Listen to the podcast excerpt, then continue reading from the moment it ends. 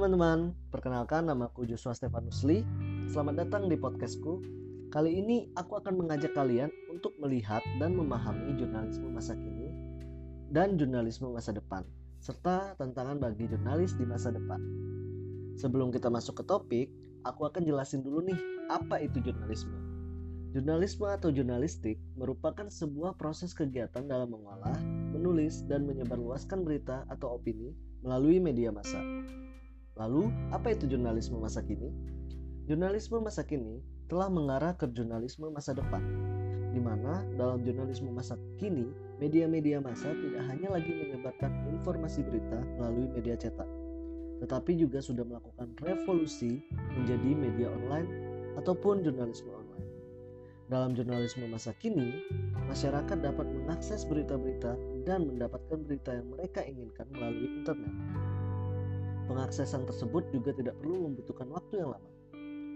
Pada jurnalisme masa kini juga, audiens ataupun pembaca tidak hanya membaca berita-berita tersebut, melainkan juga bisa membuat beritanya sendiri. Seperti contohnya, kita dapat mempublikasikan hasil tulisan kita melalui blog maupun media sosial dengan mudah. Nah, hal-hal ini terjadi dalam jurnalisme masa kini, di mana masyarakat sudah mendapatkan kemudahan dalam memproduksi, mendistribusi, maupun mengakses sebuah berita. Dalam jurnalisme masa kini, kita dengan mudah menyebarluaskan berita yang telah dibuat dengan bantuan teknologi dan juga internet. Seperti contohnya nih, kita bisa memposting berita yang telah kita baca di akun Instagram kita maupun di Twitter atau di media sosial lainnya. Jadi kita bisa setelah kita menonton atau membaca suatu berita, kita bisa membagikan berita yang telah kita baca itu ke akun Instagram kita ataupun Twitter. Jadi kita bisa menyebarluaskan berita yang telah dibuat. Jurnalisme kini terbagi menjadi dua jenis, yaitu jurnalisme online dan jurnalisme multimedia. Selanjutnya, kita masuk ke topik apa itu jurnalisme masa depan jurnalisme masa depan lebih mengarahkan kita untuk mengakses media atau membuat suatu berita menjadi lebih cepat untuk disebarkan. Ada beberapa tren yang berkembang dalam jurnalisme masa depan. Di antaranya, yang pertama, big data. Apa itu big data? Big data adalah kumpulan data yang muncul dengan jumlah yang sangat besar dan kemudian diolah serta dianalisis sesuai dengan keperluan tertentu seperti misalnya untuk membuat keputusan, membaca sebuah tren, dan lain sebagainya. Nah, yang kedua, real time web. Real time web ini di mana itu menyangkut updatean suatu berita terbaru menjadi fokus utamanya. Salah satunya hadirnya live streaming dan media online sangat mempermudah audiens atau pembaca dalam menerima informasi secara up to date. Nah, sifat multimedia pada jurnalistik online menjadikannya sebagai jurnalistik masa depan. Pada jurnalisme masa depan ini, kecepatan penyebaran berita sangat diperlukan. Selain itu juga, masyarakat tidak lagi bergantung pada media-media konvensional untuk mengikuti perkembangan dunia.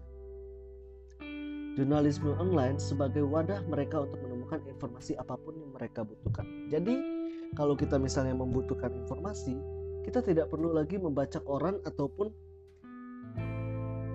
mencari cari berita di majalah ataupun di surat kabar dan lain sebagainya. Kita hanya perlu menggunakan smartphone kita dan membuka media berita untuk membaca berita-berita secara online. Jadi lebih gampang dan lebih mudah untuk diakses. Nah, ditambah lagi pandemi yang terjadi dalam beberapa tahun ini yang terjadi di seluruh dunia mengharuskan perusahaan yang bergerak di bidang media harus mempunyai inovasi baru dalam mencari berita. Wartawan dan jurnalis diharuskan mencari berita yang mempunyai kredibilitas yang tinggi, yang tidak menimbulkan kebingungan di masyarakat, tidak menyebarkan berita yang tidak akurat, serta harus berhati-hati lagi dalam meliput berita. Nah, di sini terdapat dua cara nih untuk melaporkan berita di masa yang akan datang. Yang pertama, curative journalism. Curative journalism merupakan pengumpulan berita dari sumber lain yang kemudian diolah dan disebarluaskan ke dalam media maupun ke perusahaan berita. Dan yang kedua ada hyperlocalization journalism yaitu pengumpulan berita mengenai suatu peristiwa tertentu tetapi dalam jangkauan yang sempit yang hanya berada di daerah tertentu. Selanjutnya kita membahas tentang tantangan untuk jurnalis di masa depan. Jurnalis di masa depan dituntut harus serba bisa, di mana kemampuan sumber daya manusia atau SDM dalam hal ini jurnalis amat menentukan perkembangan sebuah media massa. Jurnalis dituntut harus serba bisa, jadi tidak hanya mahir dalam menulis saja, tetapi juga jurnalis harus bisa dalam pengambilan video maupun foto. Nah, hal-hal itu diperlukan untuk menjadi bekal bagi jurnalis agar cepat dalam menyajikan laporan agar cepat dalam penyebaran berita. Jurnalis juga dituntut bekerja secara 4K atau 4K. Nah, yang termasuk dalam 4K ini yaitu kecepatan, kedalaman, kelengkapan, dan kelanjutan. Unsur kecepatan harus dimiliki oleh jurnalis dalam membuat suatu berita, khususnya berita online. Nah, dan juga untuk kedalaman dan kelengkapan itu berguna untuk media cetak.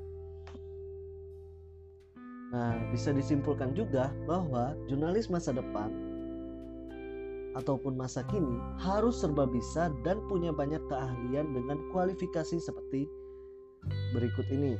Yang pertama, itu mereka harus mahir dalam menulis dengan baik, ringkas, dan cepat untuk lebih dari satu jenis media. Yang kedua, dapat menemukan informasi yang akurat, baik itu dari sumber online maupun offline, yang harus terpercaya secara cepat.